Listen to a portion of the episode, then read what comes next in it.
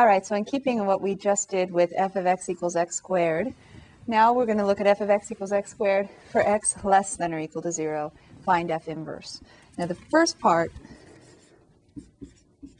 interchange x and y and x, is same as always, right? So now we're going to say x equals y squared.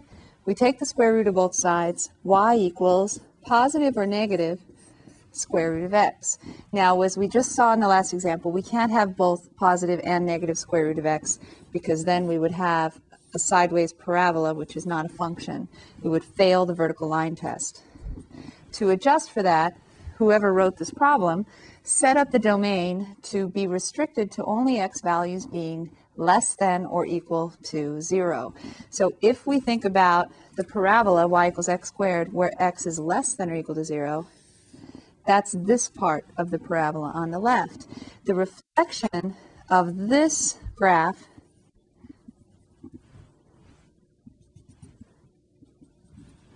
is actually down here, like that. The reflection looks like that. And so this is our f of x equals x squared for x less than or equal to 0. And the inverse function, knowing what you know about the graph of the square root of x, is negative square root of x. The y values have to be negative. Now, why is that? Because, cross off this plus now, because in the original function, the domain of f was x less than or equal to 0.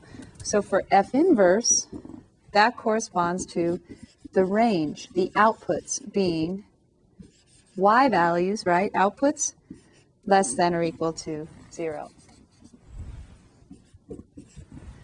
So the y values, the outputs of the inverse function, need to be less than or equal to 0. So that's why I had to use the negative square root of x. So you're going to have to do this when you're working on these problems. You're going to have to look at what your domain is given to be, then realize that that corresponds to the range of the inverse function.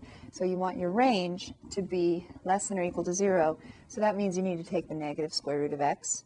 You can also see it from the reflection of the left-hand side of the parabola in the line y equals x, and you get the bottom half of the sideways parabola. So you get negative square root x. So that's the answer. You say f of f inverse of x is the negative square root of x this time. The other option that we had before, now we take the negative one. Now, I mentioned this idea of one-to-one, and you can see that if we restrict the domain of the parabola, this does pass the horizontal line test for all x, for all possible y values. For all possible horizontal lines, the graph only passes through each one once, and that corresponds to our inverse function being a function passing the vertical line test. So just to show you some examples of what's one-to-one and what isn't, over here I have the definition of one-to-one. I mentioned it out loud, but now it's written down here. A function f is one-to-one if and only if, meaning if you know you've got for each y value only one x value, then you can say one-to-one. Or if you know it's one-to-one, then you know for each x, for each y, there's only one x. So for each y value, there's only one x value. Here are some examples. These are the ones we've already looked at. Y f of x equals 3x minus 5. It's a nice linear function. As long as it's not a horizontal line, then we're going to have a one-to-one function if it's linear, right? Because linear functions only pass through horizontal lines at one place, for any horizontal line you can imagine. So it passes, we say, the horizontal line test.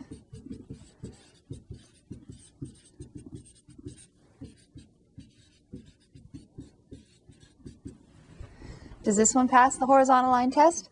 This is the cube root of x minus 2. Notice it's shifted over 2 units to the right because that's what makes 0 inside the square root, the cube root. I have a cube root of x minus 2. Notice that for any horizontal line you can imagine drawing, even though this is a very flattish sort of graph, it always is going down a little bit here or going up a little bit here. So if you go from left to right, you can see that the y values on this graph are always getting bigger. What do we call that? You learned that in the last chapter. When the function's y values are always getting bigger as the x values get bigger, then we're talking about an increasing function. So f is increasing on its entire domain. So just think about that. This function's increasing on its entire domain, and it passes the horizontal line test. It's a one-to-one function. This one, is this also increasing on its entire domain? This one, it might have a horizontal tangent line right here, but it doesn't ever go down, right? So it's increasing, and then maybe it has a rate of 0 at some point, and then it's going back up to increasing again. You'll see this also passes the horizontal line test. If you have the opposite of that function, say something that's going down from left to right, it's still one-to-one, isn't it? This function is decreasing on its entire domain, except maybe there it might have a slope of 0. But it never changes direction, right? It never changes direction. We call that it not having a turning point. It doesn't have any turning points. It always either goes down or is horizontal for a second and then goes down some more, or always increases with maybe some horizontal tangents. So it's never changing direction. So we're never going to have a problem with one y value having two x values for these four graphs. But here, y equals x squared, it changes direction. We have decreasing, then we have increasing, and that's why some horizontal lines, all you need is one, is if there's just one horizontal line that passes through the graph more than once, then it's not one-to-one. So I have a horizontal line here that passes through more than once. It's not a one-to-one function because I have a turning point. I go from decreasing to increasing. Similarly here, I go from increasing to decreasing, failing the horizontal line test here, here, in lots of places. So these fail the horizontal line test. I'm going to shorten this. Fail the horizontal line test. This last one, does this pass or fail the horizontal line test? We're okay there, right? And we're okay here. So are we okay? We have a problem here, don't we? A horizontal line here passes through the graph in three places. That means for one output, one y value, there are three possible x values. By the way, this graph, how this graph came about is related to what you might have learned last semester. We have a 0 at -1, we have another 0 at 2, and we have turning points. I have a turning point at -1, and I have another turning point right here. I'm not sure what the x-coordinate is, but it's right here. You can use what you learned in the last chapter to figure out what this point is using this formula if you'd like. But for now, just take my word for it or use your graphing calculator to see. Turning point here, turning point here. The turning points cause the problem because they make the graph go from up to down or from down to up, and we have a place where we fail the horizontal line test. So because the function's increasing in one place, then decreasing in another, that causes the problem. And so for that reason, I'm going to show you some examples. They're going to come up where I'm going to show you how to use the derivative to tell if a function is one-to-one, even if you don't have an easy way to graph it. So here the derivative would be what on this side? The derivative would be positive here, right? And here the derivative would be negative. So for different x values, you can have a positive derivative or a negative derivative. That causes the problem. That's why it's not one-to-one, this particular function.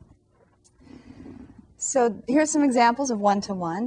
Feel free to pause and stare at them some more. Feel free to draw some pictures on your own and see if you can decide whether or not they are one-to-one or not.